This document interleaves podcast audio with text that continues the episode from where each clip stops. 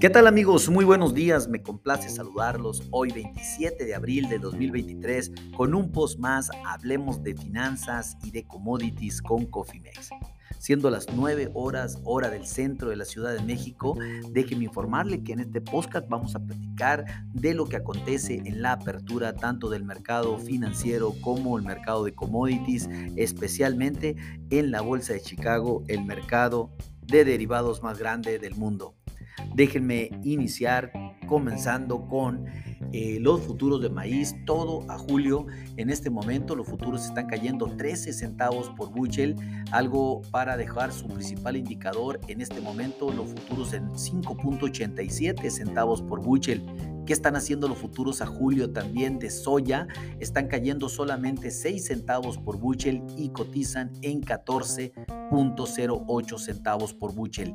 ¿Qué está haciendo el trigo a julio? En este momento está cayendo también 8 centavos por bushel y cotizan en 6.33 centavos por bushel.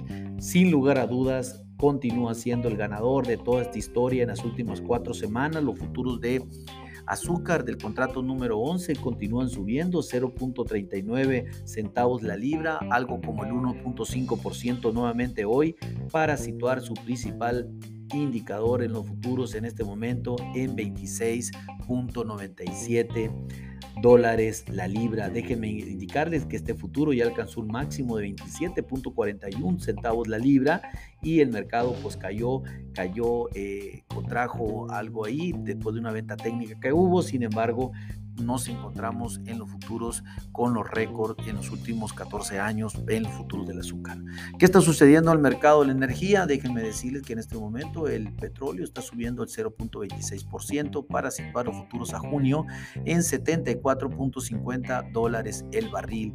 Por su parte, los futuros del oro y la plata están mixtos. El oro está cayendo 7 dólares la onza y cotiza a mayo en 1,979 dólares la onza, y la plata cotiza en 24.88 dólares la onza. ¿Qué está sucediendo con los futuros del ganado flaco y el ganado gordo?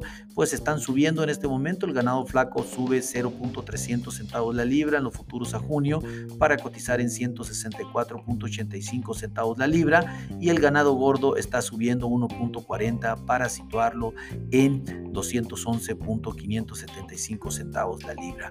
¿Qué está haciendo el cerdo? Pues está cayendo 1.27 centavos la libra. Sin embargo, los futuros a junio cotizan en 89 centavos la libra, o sea, bastante alto el mercado del cerdo. Se reportó una gran venta a China, por lo tanto, los futuros se encuentran presionados a la alza y continuarán a la alza, al menos en el corto plazo, también para la carne de cerdo.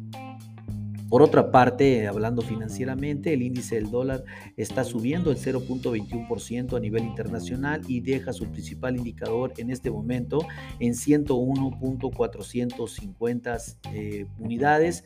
¿Qué está haciendo nuestro peso? Pues afortunadamente se aprecia nuevamente el 0.39% después de 2 sesiones a que había caído, y se sitúa en 18.07 dólares por cada peso por cada dólar. ¿Qué está sucediendo en el mercado accionario? El IPC abre a la alza el 0.46%, el Dow Jones a la alza el 0.57%, el Standard & Poor's el 0.80% y el Nasdaq está subiendo el 1.28%. De manera general, déjenme indicarle lo siguiente: la renta variable tanto en Estados Unidos como en México, apertura a la alza. ¿Qué está sucediendo con los granos en los Estados Unidos? El trigo registra un mínimo de 21 meses, el maíz cae a un mínimo de 8 meses y la soya alcanza un mínimo de un mes ante una demanda más débil, que vamos a platicar más adelante en el podcast de cada uno de ellos, y un clima mejorando con perspectivas de suministro a nivel internacional favorables. El gran ganador, como lo comento, los mercados están teniendo un ganador en este momento, son los futuros del azúcar de contrato número 11, que están impresionantemente en el precio más alto de los últimos 15 años.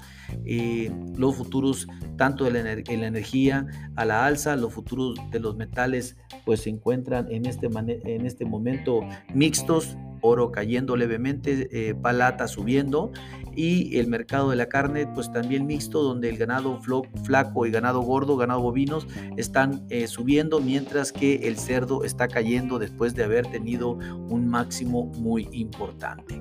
Así es como amanece los mercados financieros y de commodities en este momento. Les recuerdo que existen grandes oportunidades en este momento en el mercado. No se quede sin elaborar su estrategia de cobertura, sobre todo a mediano y largo plazo, ya que las volatilidades continuarán y con mayor fuerza. Si todavía no cuenta con alguna, pónganse en contacto con nosotros en info.cofimex.net o por medio de este podcast, y con gusto desarrollaremos un traje a la medida. A nombre de todo el equipo de COFIMEX y mío propio, José Valenzuela, le doy las gracias por su atención y les recuerdo, como siempre, que lo peor es no hacer nada. Pasen un hermoso día. Hasta luego.